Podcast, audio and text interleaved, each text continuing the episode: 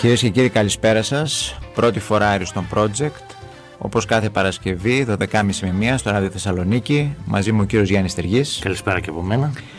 Σήμερα θα μπούμε να δούμε ένα θέμα το οποίο αφορά, θα έλεγα, την ε, προσωπική βελτίωση του καθενός, του πώς ε, προωθεί τον ε, εαυτό του και σε αυτό το πλαίσιο έχει και πολύ σχέση η ερώτηση που θέλω να κάνω στον κύριο Στεργή πριν μπούμε στο κυρίως μενού της εκπομπής.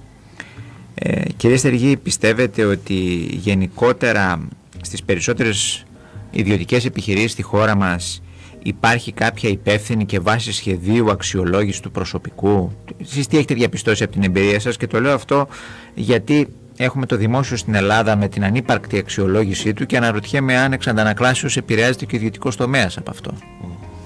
Ε, θέσατε Ω συνήθως δύο θέματα και όχι ένα.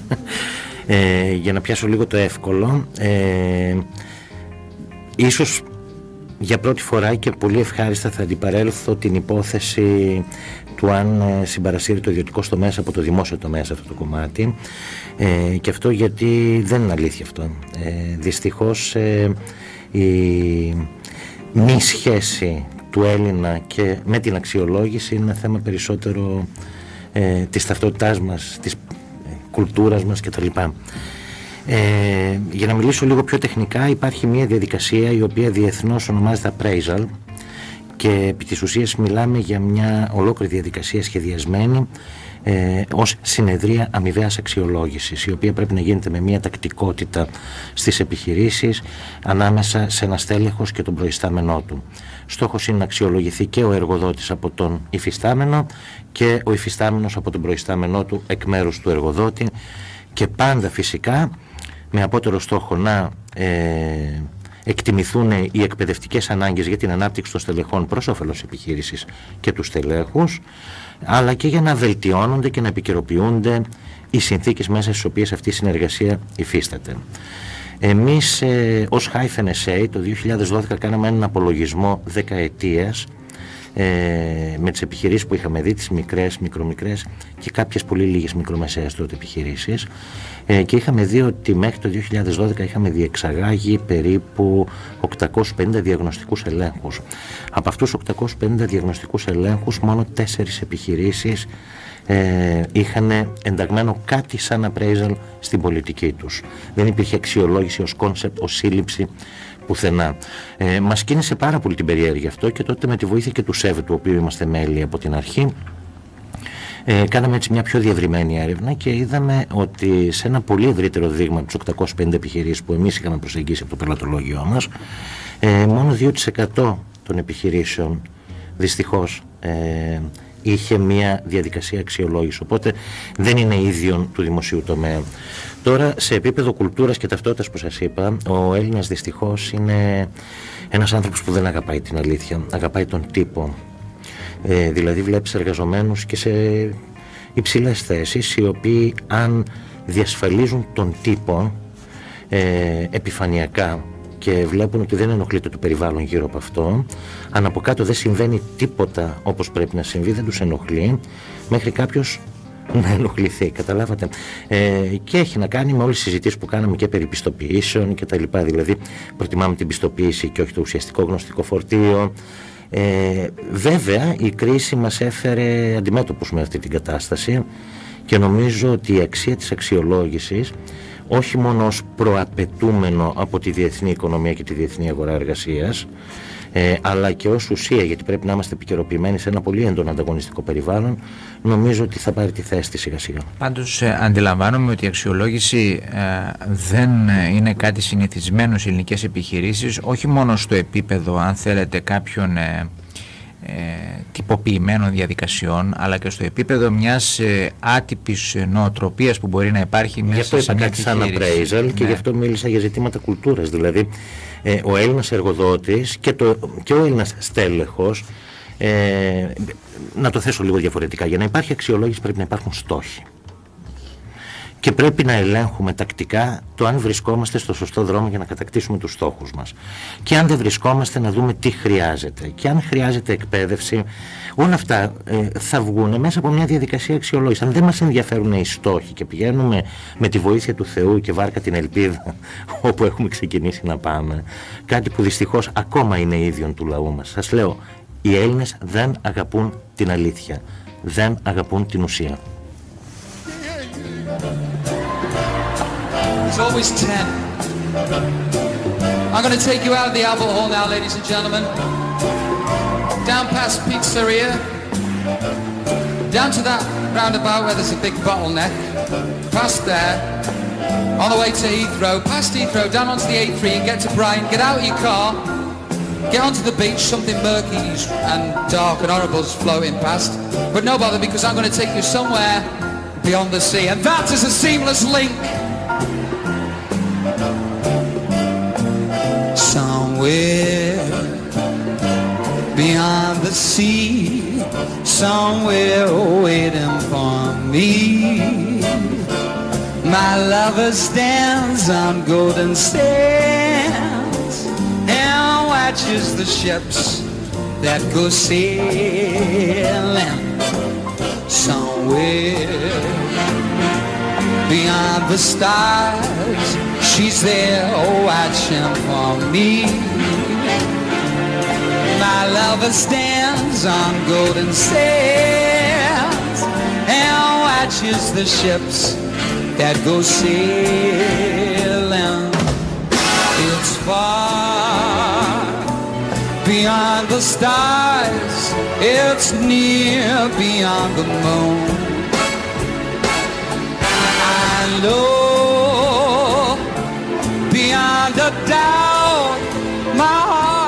Να περάσουμε όχι πέρα από τη θάλασσα αλλά να παραμείνουμε εδώ ε, και να μπούμε και στο κυρίως μενού το οποίο σήμερα επί της ουσίας θα δούμε κάποιες τεχνικές αυτοπρόθεσης Κύριε Στεργίου, ο λόγος εσάς. Ε, όχι τόσο τεχνικές όσο ε, πραγματικά προσόντα, ουσιαστικά προσόντα αυτοπροώθησης ε, τα οποία προκύπτουν μέσα από έρευνες φυσικά στην ε, Διεθνή Αγορά Εργασίας. Ο τίτλος του σημερινού μας μαθήματος, σημερινής συνεδρίας, εκπομπής είναι τα αρχικά WIMFU, ε, τα οποία είναι ένα ακρονίμιο για το What's in me for you. Για όσους δεν γνωρίζουν αγγλικά, σημαίνει τι υπάρχει σε μένα για σένα, για το όφελό σου. Και ο όρος προέκυψε κατά παράφραση του What's in it for me, το οποίο όλοι οι εκπαιδευτικοί αλλά και οι σύμβουλοι που ασχολούμαστε με τις επιχειρήσεις κτλ. γνωρίζουμε ότι έχει να κάνει με το κίνητρο που θέλουμε να δώσουμε στους εκπαιδευόμενους και στα στελέχη, όταν σε μια πρόταση που κάνουμε λέμε τι υπάρχει μέσα αυτό για μένα, το κίνητρο δηλαδή. Ε, οπότε είναι ε, ε, μια σύλληψη την οποία πρέπει να υιοθετήσει ο κάθε υποψήφιος για τη διεθνή αγορά εργασίας το ότι πρέπει να σκέφτεται ποια είναι τα δικά του ιδιαίτερα χαρακτηριστικά κοινώς τα ανταγωνιστικά του πλέον εκτήματα μέσα από τα οποία θα αντλήσει όφελος ο εργοδότης. Το 2010 είχε γίνει μια έρευνα, έρευνα στην Μεγάλη Βρετανία. Τη Μεγάλη Βρετανία την παρακολουθούμε σε αυτό το κομμάτι γιατί Καλό ή κακό, οι περισσότεροι πολυεθνικοί οργανισμοί οι οποίοι θέτουν και τις τάσεις στη διεθνή αγορά εργασίας είναι από προτεσταντικές οικονομίες και βιομηχανίες όπως η Βρετανία, η Αμερική, η Γερμανία. Ε, και προσεγγίσαμε το σύνδεσμο εργοδοτών οι οποίοι, ε, στους οποίους ζητήθηκε να θέσουν τον δεκάλογο του τι ψάχνουν σε έναν υποψήφιο. Και με σειρά προτεραιότητας αυτά που προέκυψαν ήταν πρώτον η δυνατότητα να λειτουργούν αρμονικά μέσα σε μια ομαδική δομή, Δεύτερον, η ικανότητα να λαμβάνουν τεκμηριωμένες γρήγορες αποφάσεις και να είναι προσανατολισμένοι στο να λύνουν προβλήματα η ικανότητα να σχεδιάζουν, να οργανώνουν και να θέτουν προτεραιότητες η ικανότητα να μπορούν να επικοινωνήσουν επιτυχημένα προφορικά με άτομα μέσα και έξω από τον οργανισμό η ικανότητα να μπορούν να αποκτούν, να αντλούν και να επεξεργάζονται, να αναλύουν την πληροφόρηση η ικανότητα να αναλύουν ποσοτικοποιημένα δεδομένα, τεχνική γνώση που αφορά στο αντικείμενό τους, βλέπετε έρχεται αρκετά χαμηλά, ήταν άλλα πράγματα πιο μεγάλη προτεραιότητα, ε, η ικανότητα ε, η λειτουργική στα λογισμικά των υπολογιστών πάνω στη δουλειά τους, η ικανότητα να δημιουργούν ή να διορθώνουν επιτυχημένα έγγραφες αναφορές. Και στο τέλος η ικανότητα να πουλάνε και να ασκούν επιρροή σε άλλους. Αυτός ήταν ο δεκάλογος των Άγγλων εργοδοτών, των Βρετανών εργοδοτών. Ε, πολλαπλές έρευνες οι οποίες σταθμίστηκαν και εδώ στην Ελλάδα και σε μεσογειακές περιοχές ευρύτερα ε, δείξαν ότι πέρα από αυτό που το δέχονται όλοι οι εργοδότες ε, επί της ουσίας ίσως και να μην μπορούν να το πούνε, να το εκφράσουν αλλά τελικά όταν το ακούνε αντιδρούν πάρα πολύ θετικά θέλουν υποψηφίους οι οποίοι δεν παίρνουν τίποτα προσωπικά. Θα πρέπει δηλαδή σε μια συνέντευξη ή μέσα από τα μέσα που θα παρουσιαστούν να δείξουν ότι θα πάρουν πολύ προσωπικά τη δουλειά τους, αλλά τίποτα άλλο. Δεν ταυτίζονται ότι διαχειρίζονται την εργασία τους σε ένα θεατρικό δρόμενο μέσα στο οποίο καλούνται να παίξουν το ρόλο τους σωστά. Δεύτερον, ότι αντιλαμβάνονται τη λειτουργία των κέντρων κόστους της επιχείρησης. Και πάνω απ' όλα φυσικά ότι ο κάθε υποψήφιος αντιλαμβάνεται τη θέση εργασίας του ως παραγωγικό κέντρο κόστους. Αυτά στο επόμενο κομμάτι της εκπομπής θα τα αναλύσω και λίγο παραπάνω. Επίσης ότι αντιλαμβάνεται τον εργοδότη του ή τον εργοδότη οργανισμό ως πελάτη του. Αν σκεφτούμε ότι ο κάθε υπάλληλος θα μπορούσε να δει τον εργοδότη ως πελάτη, αυτό θα άλλαζε πάρα πολύ τις δυναμικές επικοινωνίας και των δύο μερών. Και φυσικά ότι είναι σε θέση να υπερβεί τις βασικές απαιτήσεις της θέσης του και να προσδώσει υπεραξία που ίσως δεν την αναμένει κιόλας ο εργοδότης Παύλα Πελάτης.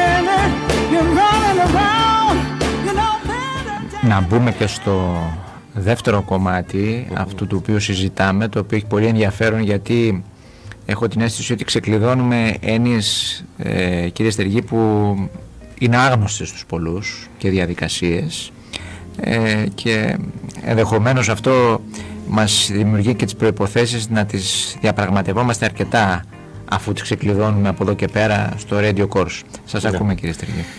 Ναι, ε, σε αυτά τα τελευταία κομμάτια που ανέπτυξα ήθελα λίγο να σταθώ παραπάνω. Ε, αν οι ακροατές μας, ε, ειδικά αυτοί που συμμετέχουν και στο course στο web, στο πρώτη φορά.edu.gr, μπουν στο course material, δηλαδή στην ύλη του πρώτου μαθήματος που είχαμε κάνει, θα δουν ένα βίντεο για το μέλλον της εργασίας. Εκεί γίνεται πάρα πολύ αντιληπτό ότι στα επόμενα χρόνια θα αρχίσει να εκλείπει σιγά σιγά η εξαρτημένη εργασία.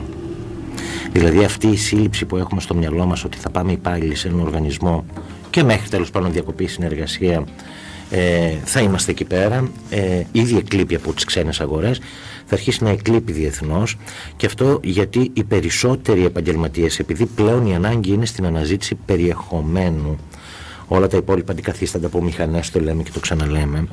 Ε, οι συνεργασίες λοιπόν πλέον ε, είναι συμβολαϊκού τύπου, δηλαδή είναι projects. Ε, οπότε μπορεί ένας τέλεχο να συμμετέχει ταυτόχρονα σε τρία projects και μάλιστα και τριών διαφορετικών εταιριών. Εκεί βέβαια μπαίνουν ρήτρες κτλ. Εκ των πραγμάτων λοιπόν, ε, ο κάθε επαγγελματίας, ο κάθε υποψήφιος για τη διεθνή αγορά εργασίας, ε, βλέπει πλέον τον εργοδότη ως πελάτη.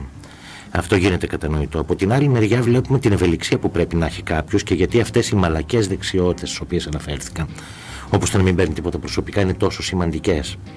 Ε, όταν είσαι υπάλληλος σαν οργανισμό, είτε στο δημόσιο είτε στον ιδιωτικό τομέα, υπάρχει περίπτωση μια δουλειά πραγματικά να καθυστερήσει, να κολλήσει, να μην γίνει ποτέ γιατί κάποιος είπε κάτι και θύχτηκε κάποιος άλλος. Ή γιατί ας πούμε, η επικοινωνία και η σχέση μεταξύ δύο στελεχών που παίζουν ρόλο κλειδί στη διεξαγωγή ενός project ε, δεν είναι επιτυχημένη. Ε, θα πρέπει σήμερα το στέλεχος να δείξει ότι δεν θα αποτελέσει ποτέ εμπόδιο συμπεριφορικά και συναισθηματικά. Θα πρέπει να αποδείξει ότι είναι εστιασμένος στο αποτέλεσμα. Ε, αυτό το ζητούν πλέον ρητά όλοι οι οργανισμοί στο εξωτερικό.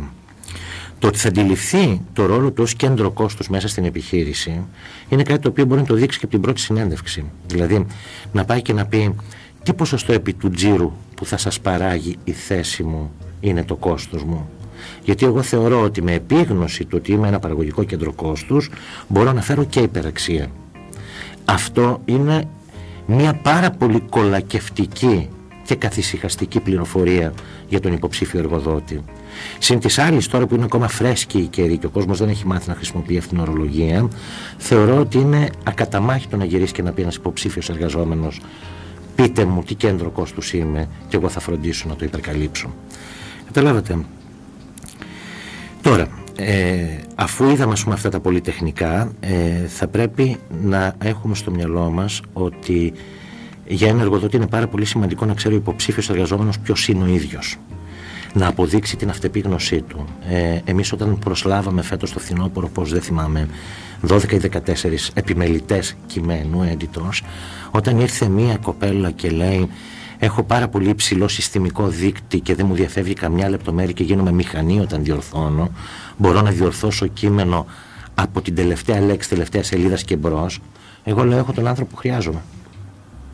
Όπως επίσης να γυρίσει κάποιος και να πει ότι έχω πολύ υψηλό ενσυναισθητικό δίκτυ στην τάδε κλίμακα και επικοινωνιακά είμαι περισσότερο οπτικός τύπος οπότε για τη θέση πωλήσεων που με θέλετε γίνομαι πιστικός και συνδέομαι με τους ανθρώπους και επίσης κάνω καταπληκτικές παρουσιάσεις δίνει μια καταμάχητη τεκμηρίωση στο γιατί είναι ο κατάλληλος άνθρωπος για τη δουλειά. Καταλάβατε, ε, ε, είχα γίνει πρόπερηση, αν θυμάμαι, μέλος του group Asperger και αυτιστική ενήλικη στην Ελλάδα, γιατί ασχολούμαι πάρα πολύ με το φάσμα του αυτισμού όπως ξέρετε και από άλλη εκπομπή.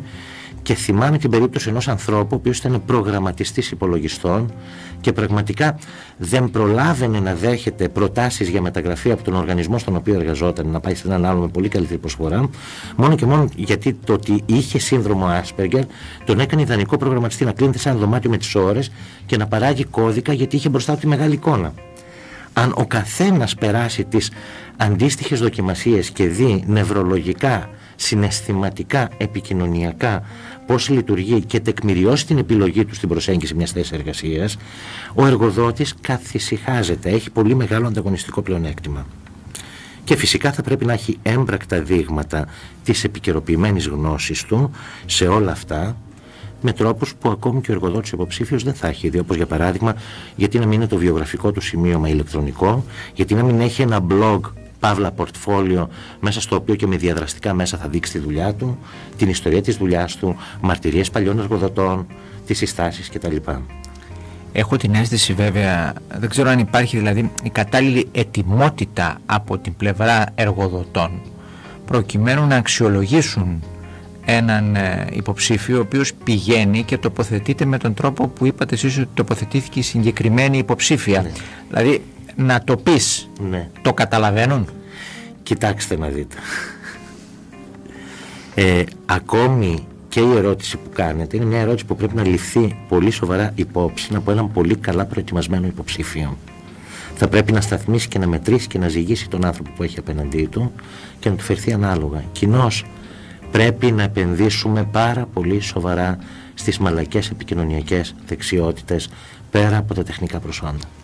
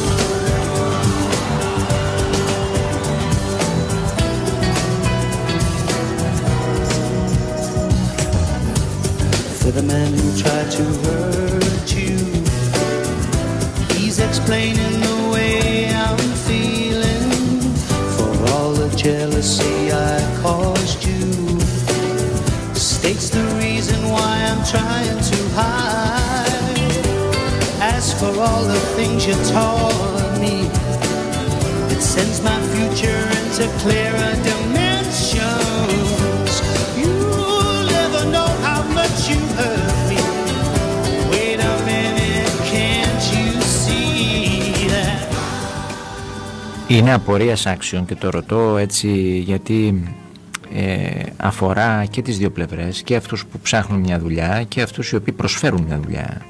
Εάν τα δύο μέρη αυτά ε, και οι απαιτήσεις που το καθένα έχει ε, εξυγχρονίζουν αυτές τις απαιτήσεις τους, ε, τις κάνουν να είναι πιο συμβατές με τις ανάγκες σήμερα και λαμβάνουν υπόψη πάλι και τα δύο μέρη ε, αυτό το οποίο είπατε στην αρχή, τον ε, φόβο της τεχνολογικής ανεργίας ε, γιατί δεν ξέρω οι νέοι εργαζόμενοι έχω την αίσθηση ότι έχουν την κατάρτιση που απαιτείται πολλοί από αυτούς. Δεν ξέρω αν οι παλαιοί εργοδότες την έχουν κύριε Στριγή Κοιτάξτε να δείτε, εδώ ισχύει ότι ισχύει στα πάντα, δηλαδή πρώτα απ' όλα είναι θέμα ανθρώπου. Ε, σαφώς και δεν υπάρχει γνώση και επίγνωση επαρκής τριγύρω, ε, γι' αυτό κάνουμε και την προσπάθεια που κάνουμε εδώ για να αναπτύξουμε αυτή την επίγνωση. Θέλουμε να βοηθήσουμε τον κόσμο να μάθει ποια είναι τα νέα δεδομένα. Ε, για μένα δεν είναι μόνο η δουλειά μου, είναι η αποστολή μου αυτή. Ε, αλλά και από την άλλη μεριά να δούμε λίγο τα πράγματα και ρεαλιστικά, όχι απλά θετικά. Ε, ο άνθρωπος ε, ε, απεργάζεται λύσεις όταν του φανεί η ανάγκη. Ωραία, εδώ στην Ελλάδα είμαστε λίγο πιο ανθεκτικοί και η ανάγκη μας πιέζει όταν φτάσουμε πολύ προς το τέλος, είναι η αλήθεια. Ε, βέβαια, ε, θέλω να πω έτσι με πολύ μεγάλη ελπίδα, γιατί φέτος και στη Hyphen NSA, στην εταιρεία μου, επενδύσαμε πάρα πολύ σε νέα παιδιά, νέα επιστημονικά μυαλά. Και είδα ε, ότι έχει εκλείψει σε πάρα πολύ μεγάλο βαθμό εκείνη η αλωτρίωση που είχαν τα νέα παιδιά στη μέση της δεκαετίας του 2000. Που ερχόταν ένα παιδί, ας πούμε, χωρίς επαγγελματική εμπειρία από την Αγγλία κατευθείαν από ένα τριετές πανεπιστήμιο, που δεν το ήξεραν ούτε οι Άγγλοι, ας πούμε, να σας πω και έλεγε είναι η πρώτη μου δουλειά αλλά δεν ξεκινάω για λιγότερο από 1500 ευρώ γιατί ο μπαμπάς μου ο Φούρναντς που τελικός μου ράφτης ήταν ε, θυσιάστηκε τόσα χρόνια για να βγάλω εγώ το πανεπιστήμιο. Σήμερα τα παιδιά γνωρίζουν πάρα πολύ καλά σε τι αγορά μπαίνουν έχουν ένα εξαιρετικό ήθος.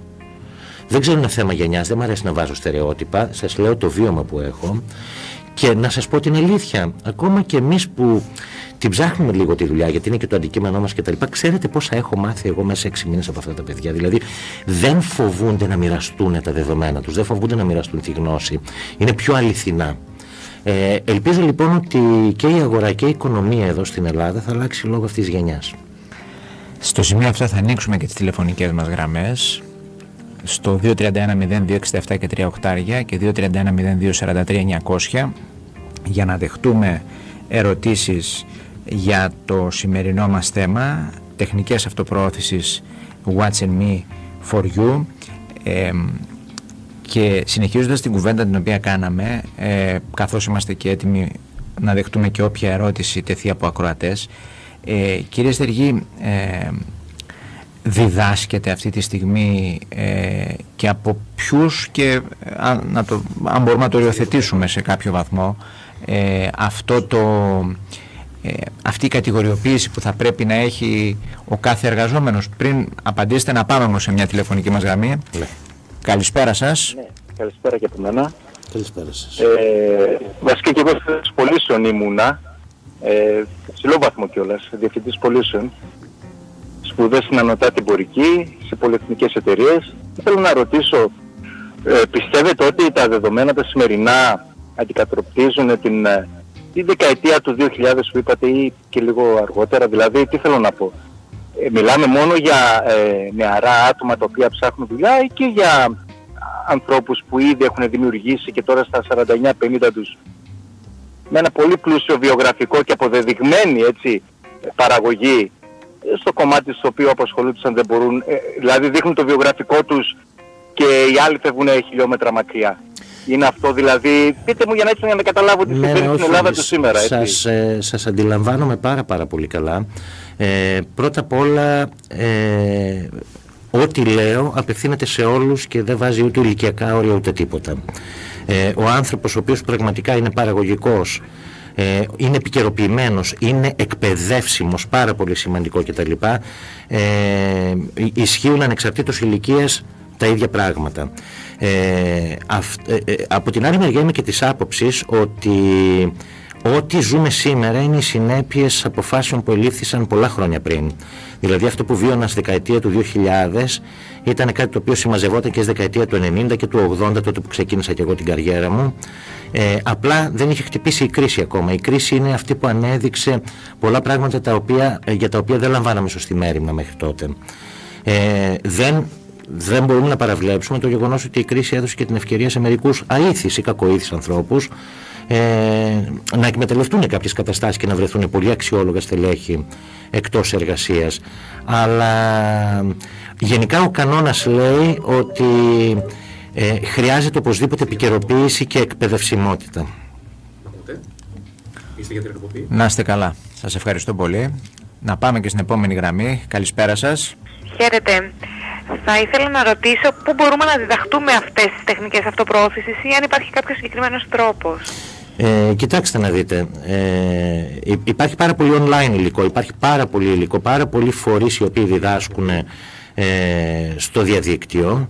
Ε, επίσης όμως υπάρχουν τώρα και κέντρα διαβίου μάθησης, οι ελαιώνες οι δικοί μας τους οποίους κάνω πάρα πολύ συχνά αναφορά, προωθούν και τις κοινότητες τις εκπαιδευτικές όπως το Ariston Pioneers League το οποίο απευθύνεται σε στελέχη επιχειρήσεων οι οποίοι θέλουν να επικαιροποιήσουν τις γνώσεις τους και τα προσόντα τους, τις δεξιότητές τους αλλά και σε νέους υποψήφιους για την αγορά εργασίας από 16 ετών και πάνω και μάλιστα όλα αυτά τα μαθήματα γίνονται και στην αγγλική γλώσσα που σημαίνει ότι τα παιδιά και τα στελέχη εκτίθενται σε μια ορολογία η οποία είναι διεθνώς αποδεκτή. Ευχαριστώ πολύ. Υπάρχει το κόστο ρόλιο του 1625 για παράδειγμα, το οποίο ε, έχει βοηθήσει πάρα πολλά παιδιά να στήσουν και σωστά ένα βιογραφικό, αλλά να εκπαιδευτούν και στις τεχνικές μιας πολύ καλής συνέντευξης. Και το βιογραφικό μάλιστα θα είναι και στα θέματα της επόμενης εκπομπής. Να πάμε σωστά. και στην ε, τελευταία μας γραμμή για σήμερα. Καλησπέρα σας. Ναι, γεια σας. Εγώ θα, θα ήθελα να κάνω μια ερώτηση. Ε, όλη αυτή η κουλτούρα, πραγματικά γιατί έχει δημιουργηθεί κουλτούρα του δημοσίου με τους υπαλλήλους του δημοσίου, κατά την προσωπική μου άποψη έχει επηρεάσει 100% και την κουλτούρα των ιδιωτικών υπαλλήλων. Δηλαδή συγκρίνονται με τον τρόπο ζωής, με τον τρόπο πληρωμής και της ασφάλειας και το σημερινό επαγγελματικό περιβάλλον είναι τελείως αρνητικός προς αυτή την κατεύθυνση. Πραγματικά υπάρχει αυτή η σύγκριση. Θα ήθελα τη γνώμη του, του κυρίου.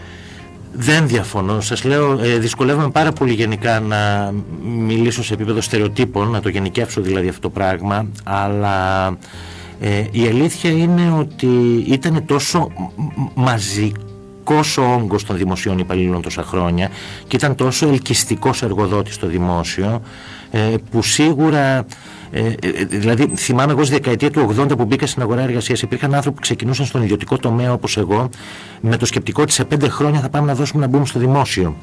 Ε, συμφωνώ απόλυτα. Ε, φύγανε, δημιουργήθηκαν πολύ δύσκολα ήθη, μη παραγωγικά ήθη. Δηλαδή πολλά χρήματα, μεγάλη μισθή, χωρίς να είναι παραγωγικά πάρα πολλά στελέχη του δημοσίου. Ε, το, το δημόσιο ήταν ένας πολύ βραδύς παραγωγικός μηχανισμός. Σίγουρα έχει συμπαρασύρει και έχει επηρεάσει όλη την κουλτούρα, όλη την αγορά, όλη την οικονομία εδώ στην Ελλάδα. Αλλά το θέμα είναι ότι η πραγματικότητα σήμερα μας δείχνει που πρέπει να πάμε. Πρέπει να δούμε λίγο ρεαλιστικά την κατάσταση γιατί αλλιώς ε, θα μείνουμε πίσω. Νομίζω ότι όντως η πραγματικότητα επιβάλλει αλλαγές σε όλους τους τομείς και κυρίως αλλαγές στην οτροπία των ανθρώπων. Ε, κύριε Στεργή, ολοκληρώνοντας την εκπομπή, ναι. ε, να μας πείτε λίγο και τους τρόπους επικοινωνίας με ε, την ε, εκπομπή. Σωστά, τα τηλέφωνα βέβαια είναι δική σας υπόθεση, εσείς τα λέτε. Ε, εγώ επιμένω πάντα, ε, ενθαρρύνω τον κόσμο να μπει στο πρώτη φορά.edu.gr είναι το website της εκπομπής του course στο οποίο είναι δωρεάν η εγγραφή χρειάζεται απλά ένα username και ένα password ε, για να ξέρουμε ότι είναι άνθρωπος αυτός που μπαίνει και όχι μηχανή, κάποιος hacker κτλ. Και εκεί μέσα βρίσκεται όλο το υλικό, αλλά και υλικό εμπλουτισμού για κάθε εκπομπή, καθώς και βίντεο από τις προηγούμενες εκπομπές σε περίπτωση που κάποιος την έχασε όταν πεζόταν ζωντανά. Να τονίσω ότι σήμερα ειδικά για το Watching Me For You υπάρχει ένα εξαιρετικό βίντεο από το TED, ε, που μιλάει για τη χρήση όλων των διαφορετικών τύπων ανθρώπων και τη χρησιμότητά τους στην αγορά εργασίας. Για όσους δεν ξέρουν πολύ καλά αγγλικά και μπορούν να διευκολυθούν διαβάζοντάς το, υπάρχει και το video script και επίσης υπάρχουν και δύο online έρευνες από το Σύνδεσμο Εργοδοτών με πολύ περισσότερες λεπτομέρειες για το τι πραγματικά ψάχνουν διεθνώς οι εργοδότες στα νέα στελέχη. Αξίζει τον κόπο ο κόσμος να μπει ε, και να ε, διαβάσει αυτό το έξτρα υλικό εμπλουτισμό και να πω κιόλας ότι σήμερα κυκλοφόρησε και το έκτο τεύχος της περιοδικής έκδοσης. Άριστο News, στην εφαρμογή Άριστο News, δύο λέξεις Άριστο News, είτε έχει κάποιος Android, είτε έχει iOS, Apple δηλαδή, είτε Amazon. Ακριβώς. Ναι. Μπορεί να κατεβάσει την εφαρμογή και κάθε μήνα. Είναι δωρεάν και το περιοδικό με πολύ διαδραστικό υλικό και μπορεί κάθε μήνα λοιπόν να βλέπει την περιοδική έκδοση η οποία είναι μηνιαία. Ε, να κλείσουμε εδώ και απλά να πω ότι την, στην επόμενη εκπομπή θα μπούμε και σε πρακτικά θέματα πάνω σε αυτά που συζητήσαμε. Ε, βιογραφικό, συνέντευξη άριστον δείκτες. Θα δούμε δηλαδή τα ζητήματα τα οποία απασχολούν πολλούς ανθρώπους σήμερα που πάνε να αναζητήσουν μια εργασία ή πάνε για να περάσουν μια συνέντευξη. Κοιτάξτε, είμαστε συνεπείς ε, στην εκπαιδευτική σχολή που εξυπηρετούμε, κατά Bloom's Taxonomy που έλεγα το 7 Νοέμβριο, συγγνώμη.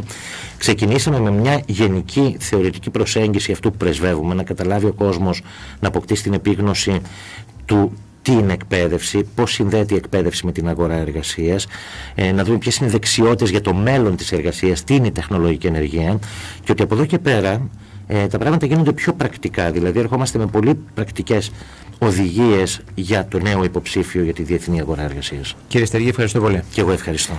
Κυρίες και κύριοι, σας ευχαριστώ και εσάς. Ραντεβού την άλλη Παρασκευή, πρώτη φορά στο project, 12.30 ώρα την άλλη Παρασκευή. Να είστε καλά.